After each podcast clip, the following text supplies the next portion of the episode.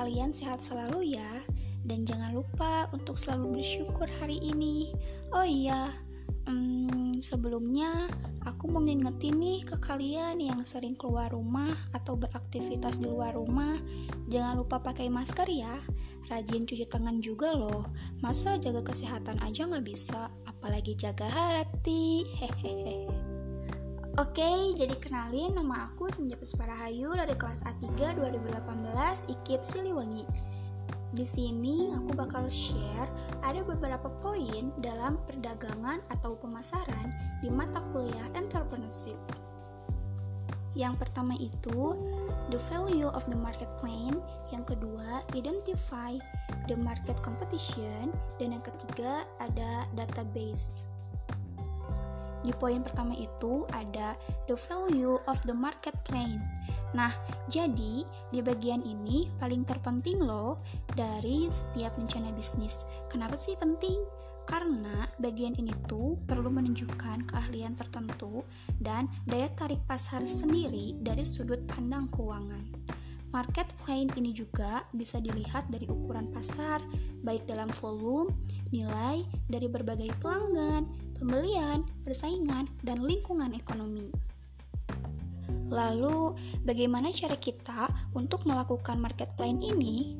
Sebaiknya kita harus tahu pasar apa sih yang akan kita mau buat untuk membangun bisnis yang cukup besar sehingga bisnis ini bisa berkelanjutan.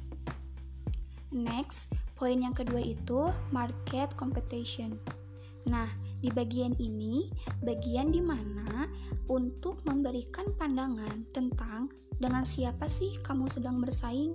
Dari situ juga bisa dijelaskan posisi pesaing, di mana letak kelemahan dan di mana letak kelebihannya.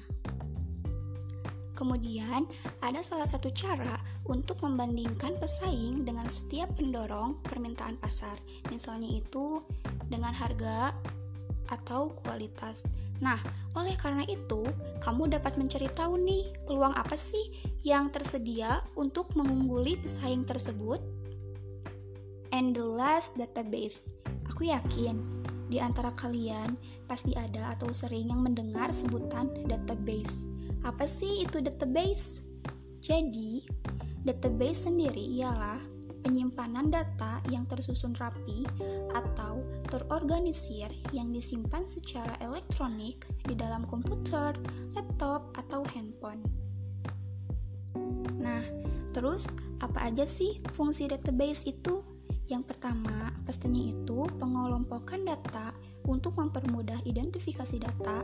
Yang kedua itu e, database menyiapkan data yang sesuai dengan permintaan user terhadap waktu informasi dengan cepat dan akurat. Dan kenapa sih database itu penting? Karena merupakan basis dalam penyediaan informasi bagi para pemakai. Karena itu juga database harus dibuat sedemikian rupa sehingga pembuatan programnya pun lebih mudah dan cepat. Database juga memiliki kelebihan dan kekurangannya juga loh.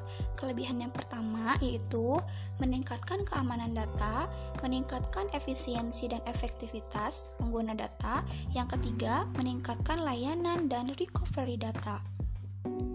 Nah, sedangkan kelemahannya itu bisa memerlukan kapasitas penyimpanan baik eksternal maupun internal. Oke, pergi ke kampung jalan terbelah. Pohon jatuh, awas menimpa. Jika ada salah kata, maafkanlah. Wassalamualaikum dan sampai jumpa.